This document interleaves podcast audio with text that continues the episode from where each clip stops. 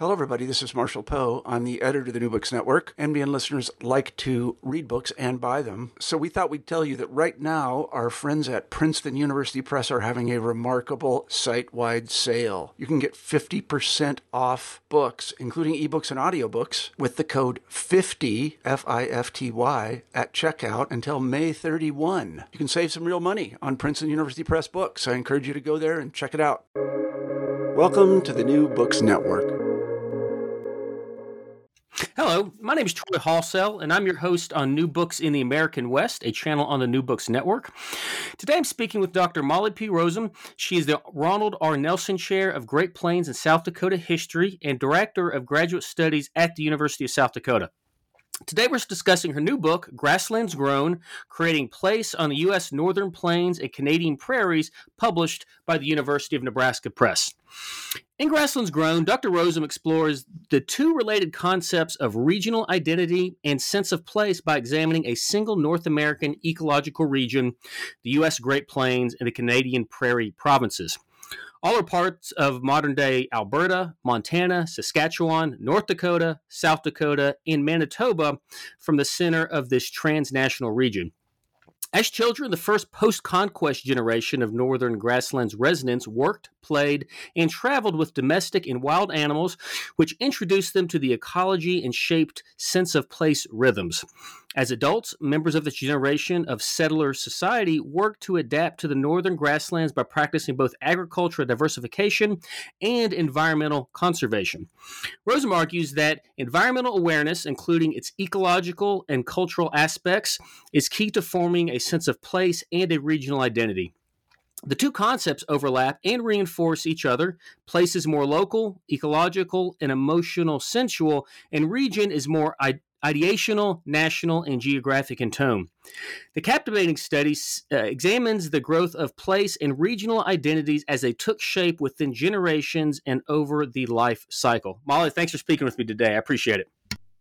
Thank you for inviting me, Troy. I'm, I'm delighted to be here and talk about Grasslands Grown. Awesome. Well, thank you.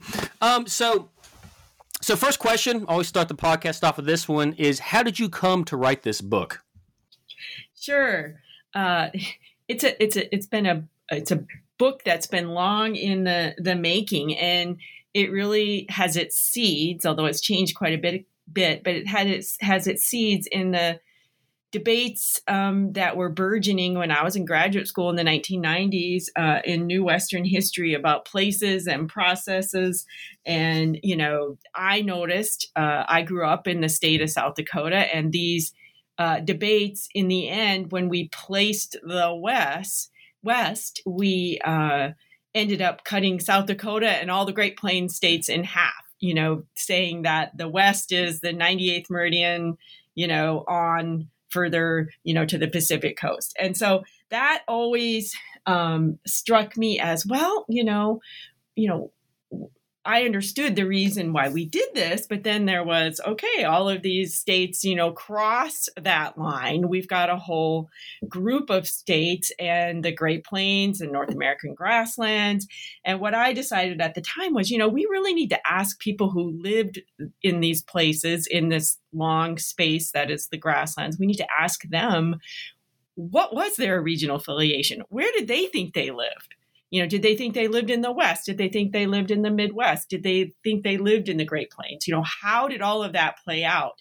Seemed to me we needed to go back. And so some of the origins, you know, of the book date that far back um, th- to those questions, of wanting to get into those sources. And then, of course, I kind of narrowed down to the Northern Great Plains.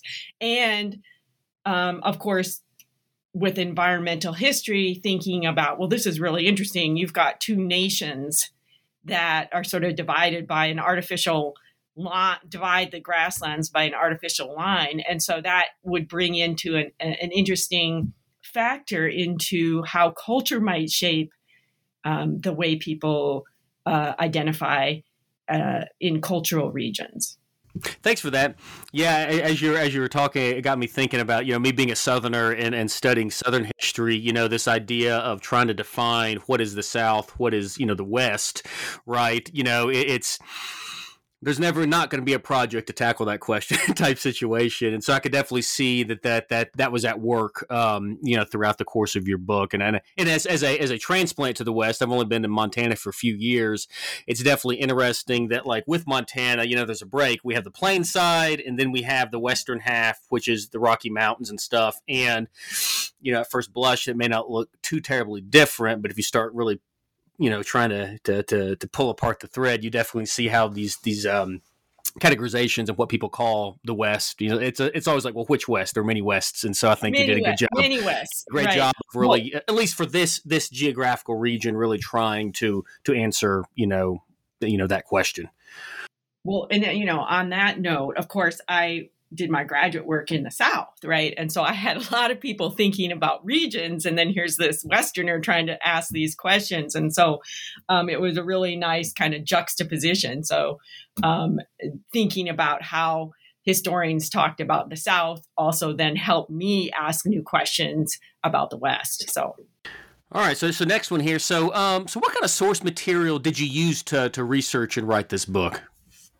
Okay, you know, I consider myself a, a, cultural historian, right? And but also an environmental historian, but cultural historian. So I and I particularly like personal documents. And so I used a lot of letters, diaries, memoirs, autobiographies, novels, poetry, anything that might um, be a qualitative document that I could get at how people were uh, building an identity around place and region. And this this actually includes a set of business records where, you know, the George Will Seed Company up in North Dakota, where as a part of their catalog every year, the president of the company, which is the the man I studied in that instance, you know, wrote a personal letter every year. And so I could I could tease out the meaning he was giving the region over a period from you know 1918 to through the 1950s right every year that letter came out so you could detect changes. Or this includes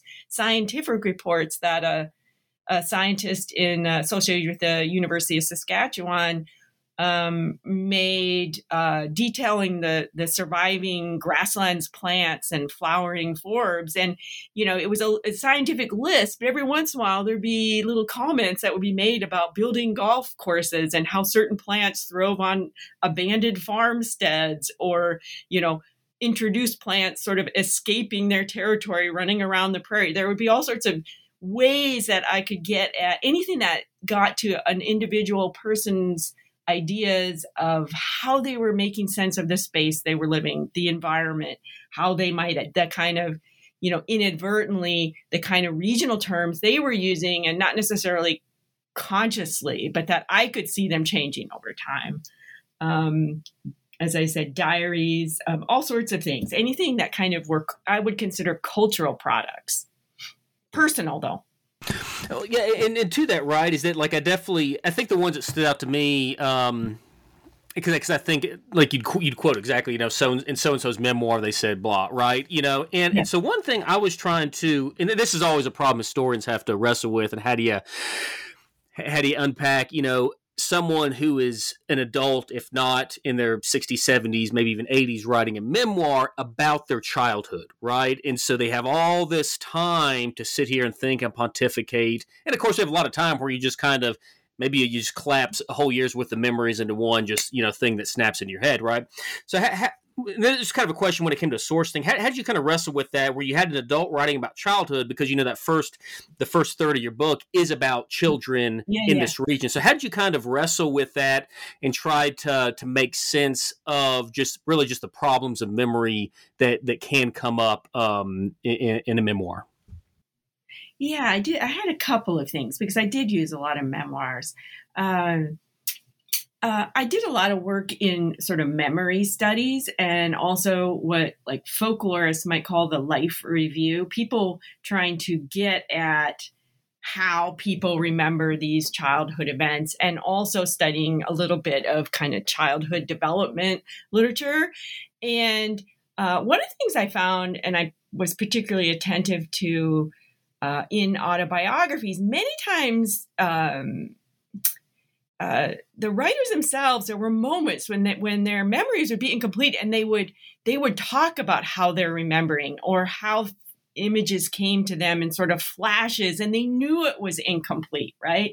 And they would also kind of uh, get into this mode where they would run through what happened as a children and try to remember how they experienced something. I remember Wilfrid Eggleston from Alberta did this a lot, you know, just the joy he had playing in the prairie, making up games and labeling everything like a little mini, you know, childhood settler colonial who had to name every little, you know, bush and things. But then he would all of a sudden say, you know, shift gear and say, you know, now I know what you know, as an adult, what was really going on. And he'd give a, a whole parallel story and say, I hate remembering this when he just remembered it from a childhood perspective. The other thing that I did have in, in some rare cases were uh, a few diaries written by children which allowed me to see how you know how a child might be mentioning the same kinds of information that as an adult is remembering. In one case, I had a diary. This was an Alberta one. Uh, Lulu Short, I think it was. She had a diary, and then she left a memoir, and it was clear when she was writing her memoir that she was looking at her diary. So she would kind of explain things, and so that gave me some insight. And then from South Dakota, I had this wonderful treasure trove of children's letters because it, it was in the 80s when um, they were in during what what historians call the Great Dakota Boom. Lots of homesteaders piling into the Dakotas, and some of the family was in Iowa, some was in Dakota Territory, and so they had a lot of um, letters going back and forth. And these children, four or five of them in the family, they would all write letters and they'd all put them in one envelope and send them to grandma or send them to mom or send them to the oldest boy who's in school. And they each would tell a story you know they were at different developmental stages. And then the one kid that i write a lot about hale humphrey drew all these animals and that sort of helped me understand and all his letters were about animals and how you know interaction with them. So these children's letters were you know help me to triangulate some of these problems that you might associate with memoirs right? And um, partly because children and these letters are a good instance of that children do not sort of write in a reflective way. First of all, they're just figuring out how to write. and so they're, they're, they're actually their spellings are quite endearing and i would leave some of that in the text because you know as a, as a, representation of how a child might be making sense. But you know, I I, I did the, the the best I could with memory literature and trying to be cognizant of of uh, the kind of romance or nostalgia and it's clear that there is some of that going on but it's also clear they sort of um, uh, you know just uh, sometimes they couldn't even explain a flash of memory themselves. And i tended to uh, latch onto those things to help me problematize what i was developing um, uh, through the memoirs. Oh, thanks for that. it's, it's, actually one of my favorite parts of doing this is kind of having people talk about the sources um, yeah, and, yeah. and some of the you know, you, you know, you never take it at face value. So just anybody who's listening, whether you're a new graduate student or just curious about historians do their stuff, here, here it is. So, uh, so thank you for that. Um, okay, so let's get uh, kind of into a couple terms and concepts here, um, and, and, these are the ones that I think it's it's for someone who's not familiar with kind of quote unquote the West, right? Maybe you just think of the Rocky Mountains, which of course there's, a whole bunch of parts of it too. But can you uh, identify that this geographical area that you're actually talking about? You know, where can we find, like literally on a map, uh, the northern grasslands in the U.S. and in Canada? Okay, yeah. Broadly speaking, I'm looking at the North American continents central grasslands mass, which which if you look at the continent of North America, the grasslands make up about a third of the land area. And historically, this is any place, but most of it's in the center of the continent, uh, where grasses from short to kind of medium to tall grasses grow and this included you know areas from texas on north across the border into the Canadian, what are today's Canadian prairie provinces, but also what ecologists call the Prairie Peninsula, which jutted out far east you know, to Chicago, in Indiana, Illinois, that area. So if you you look at a modern map, the, the historic grasslands were were quite large. Uh, I folk zeroed in on kind of the northern grasslands, which start somewhere in according to modern boundaries, somewhere in north uh, northern Nebraska, southern South Dakota, uh, and go all the way up to the parkland area of Canada, which then goes into the boreal forest, right uh, on the north. On the west, it's the Rocky Mountains. The the grasslands kind of bleed into the foothills, right? And then on the east, and this is the the the bigger calculation that historians have played around with in terms of regions. But in the East, like I said, it goes all the way to Chicago. For me, the northern grasslands, I would say it goes into the parklands or what we would call savanna areas in Minnesota.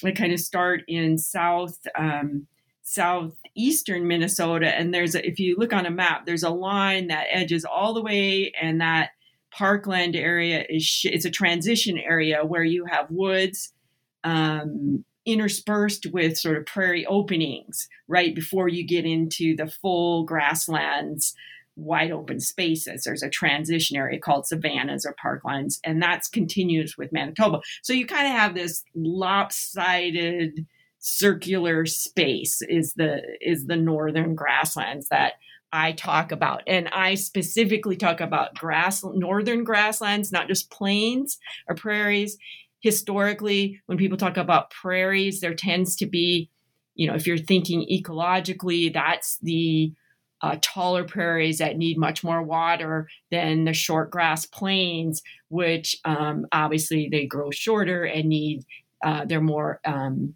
arid tolerant. They don't need as much water.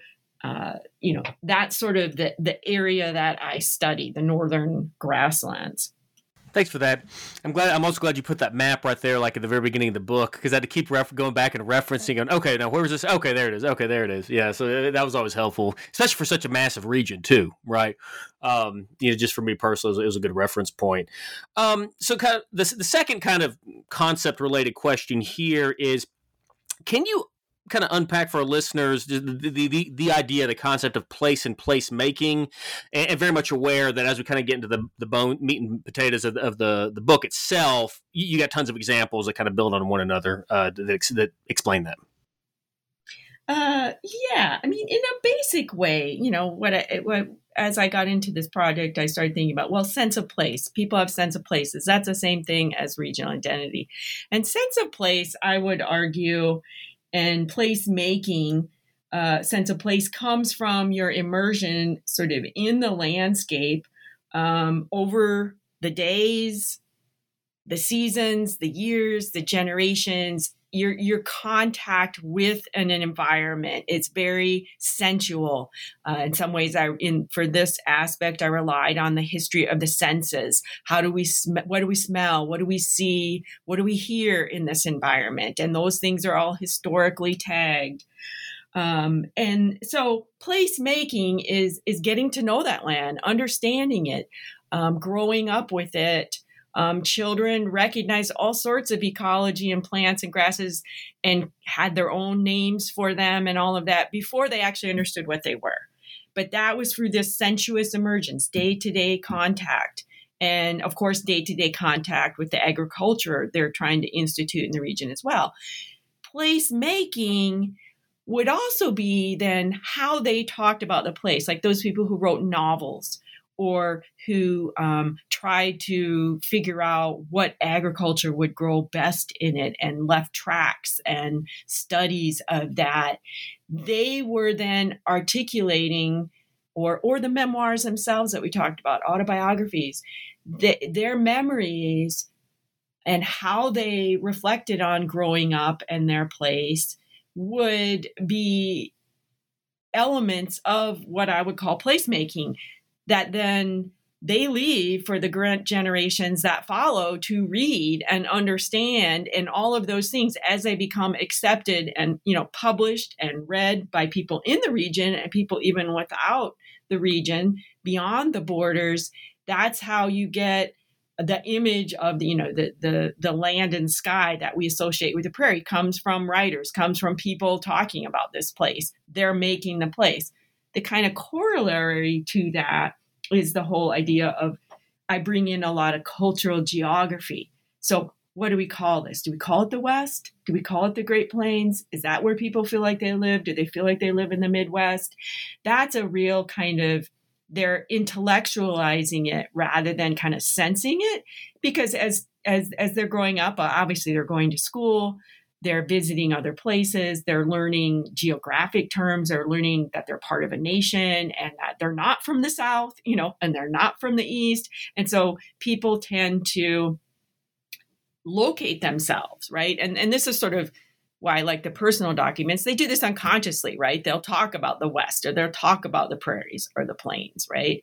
And so um that's sort of building up ideas of of region. And to me those two things work together. Um it's a very human thing though. And this is why when i start out i talk about the northern grasslands as an ecology. And then the places and the regions these people make are kind of filtering or processing that grasslands content, right? Um, they didn't necessarily use the label Northern Grasslands. That's a label I use so that I can let their labels emerge.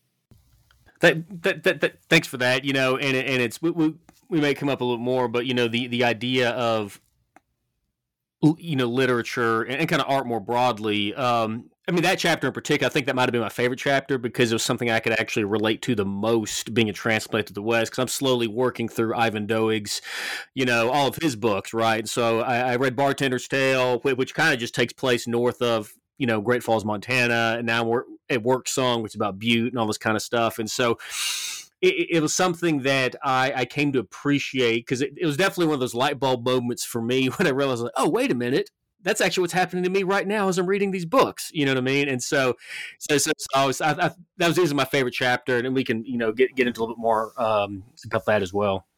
And although I didn't include his works, I could have, right? If I had been going the next generation, he was sort of on the, the young side for the people. He was the next generation, but he's continuing that process. Definitely. You got that right. Yeah, and building off, you know, the, the preceding authors and all the folks uh, that, that influenced his uh, literature, you know, throughout the course of his professional life. Yeah.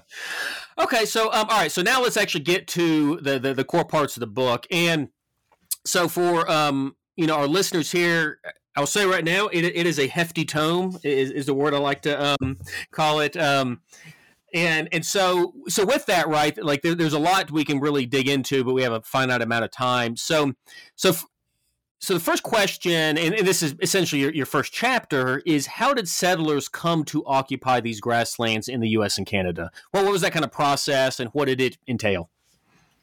Yeah. Okay. And and chapter one is sort of the you know the chapter there's a lot packed in chapter one and that sort of give because i'm not talking about the settlement era i'm talking about the next generation the generation of uh, settler society who either came to the place as children or grew up there right? And so but i also feel like if you just cut in there you need to know the background right? So that's kind of why chapter one exists. And so chapter one is is really all about the the settler colonialism of you know the um, uh, and what's interesting in terms of uh, this being a U.S. Canadian study is that you can see the northern grasslands area uh, were were that Canada and the U.S. fed off one another to develop this area. They developed at the same time. Most Canadian settlers came up through Minnesota.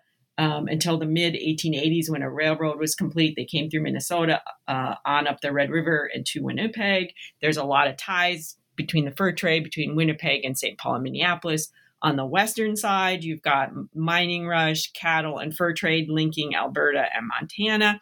And so basically, settler colonial policies like the Homestead Act of 1862 or the Dominion Lands Act of 1872 helped Canada and the US bring settler society to the West and um, open immigration policies. There's a lot of Europeans that come in addition to Eastern Canadians and Eastern US residents, or even like uh, people from Nebraska and Kansas are going up to the Northern Plains and to Canada. Uh, treaty making. This is you know treaty making, uh, setting aside reservations and reserves in Canada, boarding school, uh, annuity acculturation tactics. All of these things. You know, it's basically settler colonial policy. Is is how my people um, that I study arrived in the place. And I call it parents' choice because most of what I'm cutting in at is their parents sort of came to this region as settler colonials, uh, trying, you know, with ideas of what they thought they would find there, what they wanted to achieve. And then the people I study, you know, have are raised in the area have to come to terms of it with it as it is, not what it was, not the dreams of their parents. So um, they came to occupy it basically through the two nation states of Canada and the US. Their policies designed to fully incorporate that land into the nations, right? Like that was the goal. And they had all sorts of incentives to bring settler colonials there, including railroad policy, of course, too. And then they had kids.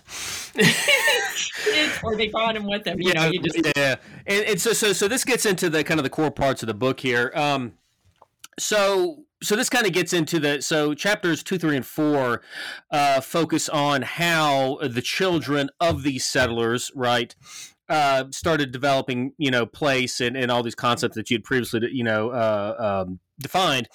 And so I don't have a best way to ask this because you talk about animals, you know, their interaction with actual the physical, you know, basically the flora and the fauna uh, of the area, and then also uh, just growing up and, and traveling and all this kind of stuff. So. I'll kind of leave it to you to kind of pick maybe some of the one or two of the best examples that kind of un, that demonstrates this. But how did this first generation of grassland settlers, the kids, develop this sense of place through these different interactions that I just kind of rattled off right there? Okay, yeah. Um, there's a couple of things. I mean, one of the great insights I had early on was the important role that animals play in their sense of place. Now, by this time, uh, a lot of the large animals are gone. Grizzly bears, bison are very, you know, these this generation probably didn't see the those kinds of animals until later, right? When they went to zoos and things like that, or they were reintroduced to the region. But a lot of the small animals and farm animals, domestic animals, birds, you know, gophers, prairie dogs, wolves, coyotes, you know, all of those things, those kinds of animals, um, helped introduce these children to the grasslands because children just followed the animals. They they had to work with the animals. They played with them. They had to water their cattle. They rode their horses. And you know how animals you know if there's something going on in the environment they will you know clue in their their your their human partner to something going on like whether it's the water or you know pl- good places to eat. So so one of the arguments i make is that in, animals help them understand the environment um, also gave them a rhythm of place um, although railroads bring a lot of these families close to their destination, their day to day lives were very much circumscribed, and their farming in the early period was circumscribed by animal power, right? And so that gave them a certain sense of the what you could see in the grasslands, the rhythm, um, how you you know riding in a wagon and feeling the swell, you know, the swell and the sway of the landscape is a lot different than going with cars, right? So I make an argument that their particular sense of place is tied to animals. And what they found in those grasslands, I mean, all sorts of flowering forbs, you know, cacti and pasque-flower and prairie roses and lupine and you know all sorts of growing things, different types of grass. And, you know, they became very attached to those things as they explored and played berry bushes. Picking berries was, was a way that they also got out there in the landscape. But they became attached to specifically certain specific environments were sort of interesting. Waters, water was very important, um, partly because of agriculture, but um, rivers running through uh, sloughs, creeks, that sort of thing. Um, woods, the woods that lined the rivers, They became fascinated with single trees that seemed to appear somewhere, which is sort of interesting. I mean, you would think that on the grasslands, trees wouldn't be a big thing, but it's almost like they were heightened in their sense of place when they were there. Um, they'd go visit certain trees, um, become landmarks um, because there were so few, or rocks, rocks that they pulled off of fields, rocks left from glaciers. There'd be big boulders here and there.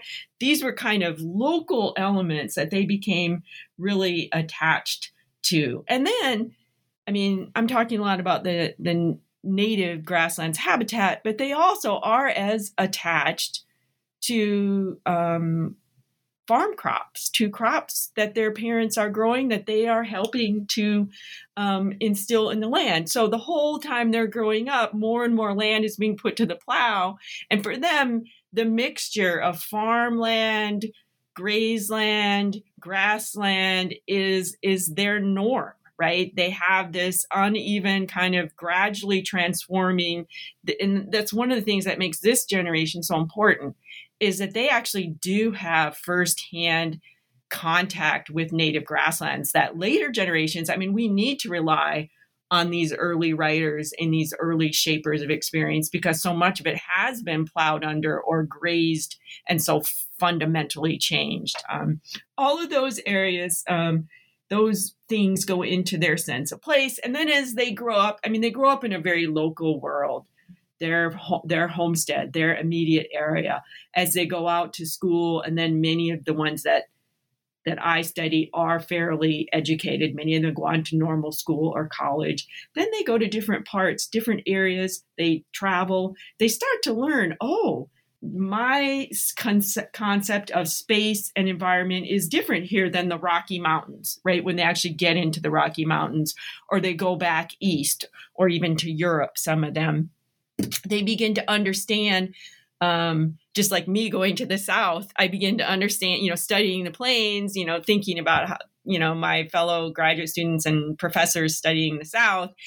You know there's something you know leaving the area also provides you new insight into what's different about your area. Um, so all of those things um, it's it's a process, right? They're it constantly in process of developing this sense of place and and what it is.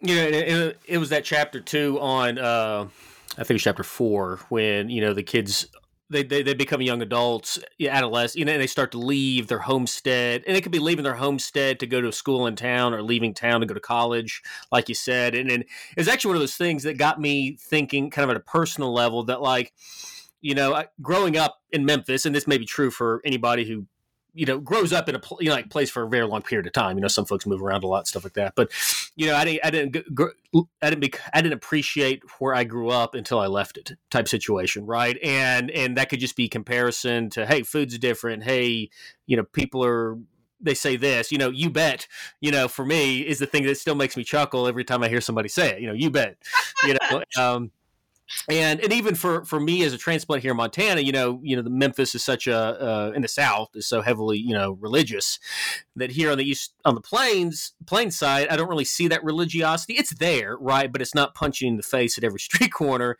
But I go up to Flathead Valley on the other side of the mountains, and it's everywhere I see it, right. And so it's really interesting when you kind of get used to a place, you go elsewhere, and you go, oh wow, this is much much different than what I thought I knew about a particular area. So, anyways, all right, that, that's a tangent. That's an aside. I apologize. Well, yeah, well, right. Your sense of space too, like how close you stand. I mean, plains peoples are sort of interested in a lot of space and just how society gets organized. Yeah, it's an it's you know. And, and it's funny living in Montana.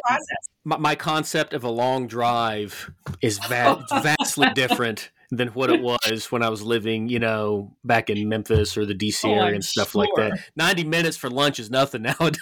exactly. It's like, oh, you just get on it. Yeah, yeah exactly. Yeah. Exactly. I understand that. Yeah. Okay. All right. So, so let's, let's fast forward a bit uh, to when these kids become adults. Um, and so it's a similar question. And of course, you talk about chapter uh, relationships and ideas you know relationships with and ideas about Native Americans, uh, literature and the art they produce, uh, new technologies, and then you know shifting terminology. And I think that was the chapter where you use those business that that George Will business stuff, if I'm not mistaken, heavily.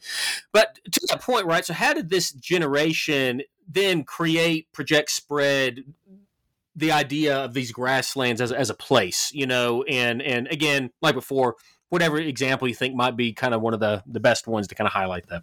Yeah, yeah, and you're right. There's so many, and there's the, that set of chapters, and that was, you know, that was actually an interesting, you know, uh, challenge for for the book when when these kids are all growing up to you know on on, on homesteads and in the little towns centered around homesteads their experiences are similar well what do you do with a bunch of adults who go off in all sorts of directions right and so the the second half of the book really tries to always keep us focused on on the kinds of issues having to do with land and environment and place but but takes us in di- different directions like with the writing of the novels or painting plants and scenes from the area.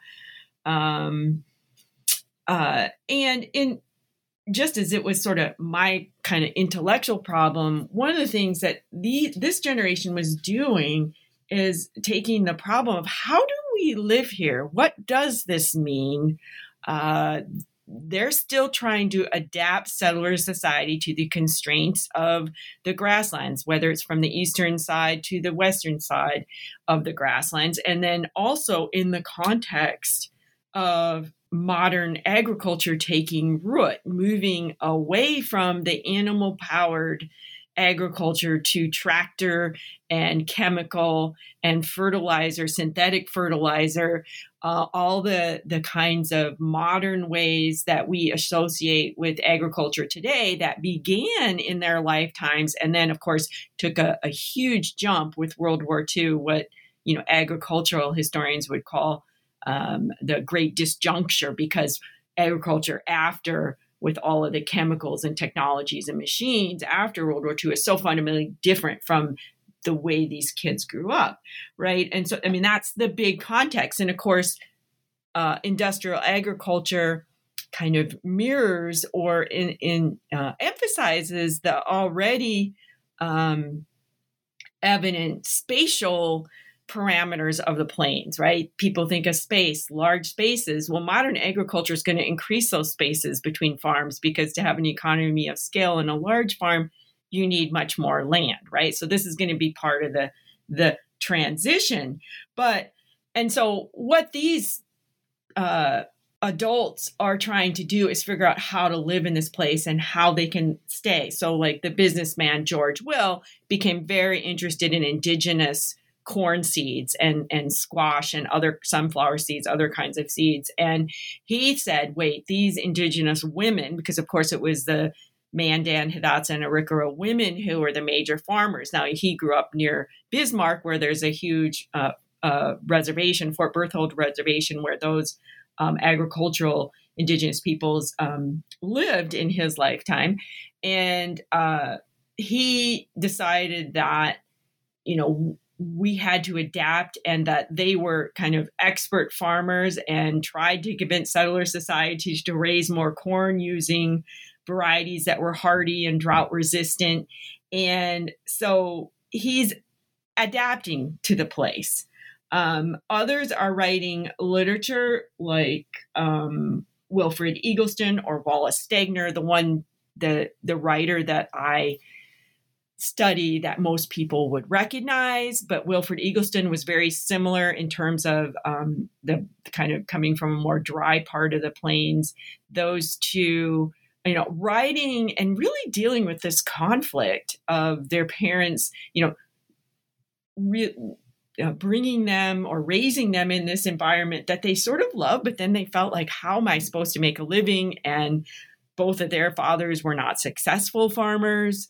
Um, and so that is a central theme in in the place out here in the in the construction of place this uh, this idea of you know what it takes to live in terms of agriculture was a theme that many uh, writers dealt with and one of the things that i do with wallace stegner is i like to look at some of his early least successful writing because that's where he's trying to work out how you can actually talk about the plains, how you talk about its light and the way it looks, and what it feels like to be in all that space. Um, uh, Annora Brown from Alberta you know, did a lot of paintings, both of like today, if we saw a painting of a grain elevator, you know, we'd think it's you know an old fashioned for us wooden grain elevator from the early 20th century. We think it's kind of beautiful and colorful, and you know, in her day, these things were ugly, and people didn't think of them as art. She painted them and said, yes, these things are, represent rural country. They represent our society, right? They are the stuff of settler society and the lines, their, their, their, their verticalness in this horizontal world means something. Um, so somebody like Annora Brown was kind of, um, you know, influenced in Canada by the group of seven nature painters she also painted and preserved, you know, talked about a lot of the native plants that were being plowed under. All of these people, those are examples of people working on the problems of the region, trying to help it emerge as a place that can be well known across Canada um, and the US. Uh, you know, I, I want I should say something and want to say something about one, one of the chapters tries to deal with their uh, relationship with indigenous peoples. Um, and this ran the gamut. Some, you know, some of the people I studied never thought about them, or at least in their writings, I don't learn anything. They're completely silent about the displacement of individual or of indigenous peoples. Um, they don't seem aware of a settler colonial process, although obviously they wouldn't have used that term, those that phrase. Others, like George Will, who I said recognize, you know, indigenous women as having knowledge that settler society should appreciate, um, I see as somebody who is becoming more in tune with the landscape um, and understand. I mean, through this, through this understanding that he developed, he he then began to look at indigenous peoples differently and said, "Hey, they have knowledge we don't. They understand the place better. And so you see a growing respect. I mean, for our modern relationship with indigenous nations that are still very much in our region. They they weren't completely displaced and I think they have different claims to the space that have persisted through all this time. Uh, it took him a lifetime to realize this, but he's somebody that I like to look to and say, if we could all be, you know, more like George Will and looking to the knowledge, and I think to the extent that settler society has looked to indigenous knowledge, particularly about the land and the place and ways to interact with it, the um, the better the relationship was. You also had settlers who and children of settlers who who, who tried to remember their parents as having more uh, progressive ideas than they did, um, partly because the children had gone down that road a bit. Um, but you see them struggling with with the land and through the land trying to get at indigenous, you know, the, the consequences of all of this growth of a new region, a region that is defined in a way that indigenous peoples would not necessarily, you know, uh, they'd recognize it, but that's not the way they would order the space. Um, it's also important, I think, to say, because we spent a lot of time talking about children, uh, that at the same time, children are digging in to the land and getting to know it. US policy, of course, is bent on acculturating natives and separating the children from these traditions, sending them away from the region, sending them beyond the borders so that they don't have access to any rituals or traditions that would involve exploring the landscape right so that's a that's a kind of a settler colonialism for that generation um, i think that's important to uh, to mention uh, I don't know if there's any, if anything, I've been talking about here, Troy. I've been throwing out a lot of instances and examples, trying to give you a sense of of some of the ways I talk about these placemaking efforts as adults. Uh, there's any questions that have come up in your mind or no I, I had gone back and i think you kind of you pointed to several examples um, and, and, the more I think about it, the the George Will is is the one for, for me. That one and the, and the Robert was it McAlmon, the guy that went to Paris. Yeah. And if what did, what did he do? He, he set up his own publishing house to publish his own books or something. Yeah, yeah, I can't believe I haven't talked about him yet because he's one of my favorites and he's from South Dakota. So, uh, um, so Actually, could you talk about Robert Mc, Mc, how do you what was it. McAlmon. I mean, just kind of tell us the story, yeah. and, and then we'll, we'll we'll consider the, the the question answer. How about that? Okay. Um. He yeah. Robert McAlmon was you know okay, he grew up um, the son of a preacher who was in a little town here in South Dakota, and he went off and um, became very interested in modern interested in modern psychology, modern literature. Ended up being an expatriate in Paris. It's a much longer story, but in the twenties. When we think of, uh, you know, Gertrude Stein and um, William Carlos Williams and Ernest Hemingway, all these 20s emer- you know, modern writers emerging, uh, through a roundabout way, ended up uh, having enough money to operate a publishing company called Contact Publishing, and he actually is the published Hemingway's very first book, three three stories and ten poems. Um, even took Hemingway on a on a trip to uh, Spain to watch bullfighting. Paid his way at the time, you know. So we see some of Hemingway, you know, developing. They sort of had a falling out later, but one of the things that was interesting about McAlmon was um, he did publish his own books. He published uh, uh, Gertrude Stein's The Making of Americans too. It was this because at the time these modern writers were having trouble getting pu- mainstream publishers to accept their work, and it took them a while to make the jump, like uh, like Hemingway to Scribner's, right? And so McAlmon was sort of filling that niche. Um, but McAlmon, whenever he wrote, he tended to write about his boyhood and his young adulthood on the northern grasslands. These these wonderful stories about animals and um, families and you know uh, all sorts of characters that he would find in town, and he did it in a very realistic way. Um, I argue that he wasn't just a romantic writer telling frontier stories but brought up issues of sexuality, of, you know, I, I, remember there's this one short story, you know, where he's talking about the railroad survey crew and like there's this known, you know, rapist going after, you know, women who are, you know, in their little homestead shack, single women homesteaders, of course, was a big thing, and those educators, teachers. And he would write about things like this, which of course explains why he somebody like him would have a hard time publishing in the U.S. because there were um, they were censored, and you know these weren't the kind of these were modern topics, but not the kind of topics that made it in.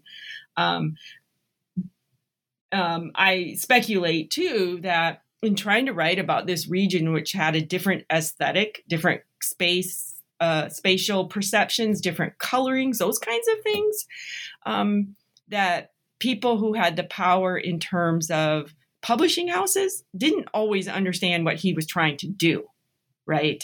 And thought, you know, and that had he some better better editors or more understanding, um, or publishing houses, you know, had taken root out here, he might have had more success. And he wasn't a perfect writer by any mean. In terms of the writing world, he gets debated as whether he's important or not. He's mostly important because he published these these people who did become important.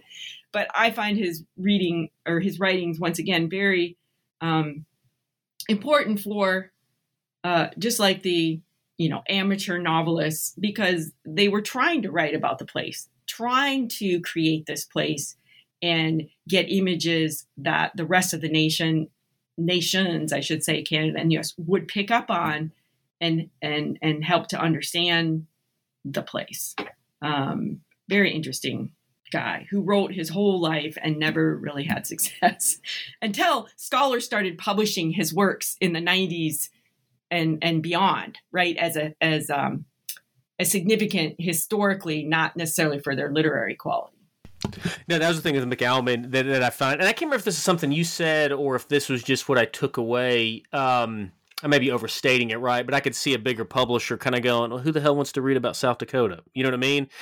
And but that my initial thought was, I was like, well, how about everybody who can relate to that area, right? You know, like like, and it was in that that like he, I, I got the sense that he was trying he, he was doing it like you said he wasn't liter, literary i can't what's the word commercially or um, kind of more from a, a, critical perspective successful right but here's a guy who's kind of wrestling with all these ideas right of, of place in the plains and all this kind of stuff that I would imagine you correct me if I'm wrong that like someone like an Ivan Doig might have read his stuff and influenced by right, and so it, it, it, I just found like this this fascinating character or his story fascinating in that he's sitting here doing kind of the the work that at, in the moment no one recognized as valuable, but it took you know 80 years later for someone to go, oh, whoa, whoa, whoa, wait a second, this guy, this guy in, in this group of authors or this group of artists, I mean, they really do matter, right? And, and, they really helped kind of create this idea of a place up here on the northern grassland. And it's, it's just, to me, for whatever reason, that, that, that particular chapter in his story in particular really stood out for whatever reason to me it, it, was easily the most fascinating kind of you know examples i found in the book was anything revolving around McAlmon and oh I think I'm rambling at this point, so I'll stop. yeah, yeah. Well, well, yeah, no, and I just want to underscore that that, and I did contextualize this a bit bit by talking about Stegner and like Willa Cather, and even Cather, you know, as famous as she she was, you know, heard people critique her saying, you know, um, you know, I don't really care how good it is. Who wants to read about Nebraska, right? You know, and so she encountered that. Stegner was incredibly frustrated because he wanted to be an American writer, and and people would classify him only as a regional writing writer. And he talked about the the kind of lack of readership or you know publishers worried about whether or not there would be enough population right they're, they're making an economic choice there. Okay, there's not many people there. We're not going to invest in that. I mean, so um and Stegner, interestingly enough, I mean, he's got some wonderful, you know, plains centered uh, novels like On a Darkling Plain, Big Rock Candy Mountain, and Wolf Willow. Uh, so he kept once again he kept going back. He kept going back to this area although he wrote about utah and all sorts of things and john wesley powell he wrote history and literature. But um, he's not uh, as famous for though and he didn't win awards for his plane stuff right? That you know everybody not every most people know about it but that's not where he made his fame, even though throughout his life he returned to those subjects and included it. Uh, so that's sort of a, a telling, I think, um, that fits with this struggle to for a literary, you know, to emerge on the northern grasslands, so to speak. No, yeah. Th- th- thanks for that. Okay, so we're kind of uh, nearing the end point here of the uh, the interview. So just a couple questions left, and, and you've already you know essentially answer this question but could you uh, kind of sum up you know how can your book help readers better understand the american west yeah i think um, hmm. well i think it really um, gives us um, a lot of thought on just distinguishing you know what is regional identity what is sense of place how do you acquire them what are the components of it but then even more important than that i think the book in the end, you know, tries to talk about the emergence of, you know, the Middle West and the West and the Great Plains and the Canadian Prairie provinces. These regions, you know, how they emerge and that really making an argument that regions aren't fixed, like they aren't forever, they change over time. And in this period where nations are still building themselves, still acquiring regions and land from you know, wars and treaties with indigenous peoples. They're still incorporating land. So there's a shifting going on, and regions have a history. They aren't fixed in time. So I think that, that that's an interesting thing for for scholars everywhere. And then for the West, those of us that, you know, uh, think about settler colonialism and then also think about the whole you know where is the west what is the west this this book contributes to that um, and I'm I'm happy to to have those discussions still, uh, and to bring the the Northern Plains peoples their voices into those discussions. Thanks for that, and it still goes back to that that that uh, seems to be never ending uh, question of what is the West, right? And you know, as a as a southerner who, who, who looked west, I mean, I was like, man, it's Rocky Mountains, uh, you know, and that was it. That was my definition of it. And of course, I get out of here, and the plains are, are so. I was described as very mesmerizing. Um, and mm-hmm. whether you're driving through, like me, South Dakota, or or through eastern Montana, and people may get this idea that they're kind of flat and they go on forever. And I'm like, no, they're they're plains and they're prairies or whatever the correct term is. You, can correct me on this one, yeah, but there's nothing flat about them. And it's and when I tell people that, right, just how they roll and the rock formations that exist within the plains themselves, right? People are always like, wait, what? No, it's supposed to be. You know, corn. You know, I'm like, no, it's it's it's more complicated than that. So I think you've definitely helped um, anybody who who thinks about these questions very much. Um, wrestle with it more, but then also really kind of, hey, let's talk about these upper plains and let's let's let's add this to you know the the growing forever you know, never ending definition of what it what is what is the the West. Um, so last question, um, always end with this one. What's next for you? Uh, what are you working on, if anything? Yeah, well, I'm continuing to work on you know transnational U.S. Uh, Canadian regional studies, specifically kind of, I'm looking at some programs in the 1940s. Uh, so I'm, I'm sort of continuing um, the very end of this book. I get into, you know, some of the institutions, uh, some of the archives and the, and the regional publishers that did kind of finally take root in the plains in the middle of the 20th century, kind of looking at them and their role um, in, in, in creating regions in the middle of the 20th century. That's one project. Thanks for that. Um, yeah, you know, me moving out this way, I have a, a the same thing I had when I was living in Memphis, just a, an endless list of possible research topics, and and I've actually kind of been drawn to, um, or just the U.S. you know Montana border. Um, uh, out this way, and so you know, I was kind of happy to hear. Hey, I was happy to, to read this because this kind of it gives me something to work off of if I ever kind of look at that. And, and I was kind of more curious about truckers and tourism and stuff because you know we got so many Canadian flags. Hey, welcome Canada! And of course, then you see we do not accept Canadian money, you know, on stores and stuff like that. So it's always it's just something you're not going to see unless you live on a border, right? So whether it's Texas or or Montana and Canada and stuff like that. But well, Molly, this was a fascinating discussion. Thank you so much. I really do appreciate it. Well, thank you for inviting me. I really have enjoyed uh, this conversation and your interest in the book. And uh, thanks so much, Troy. Absolutely. Our listeners, till next time.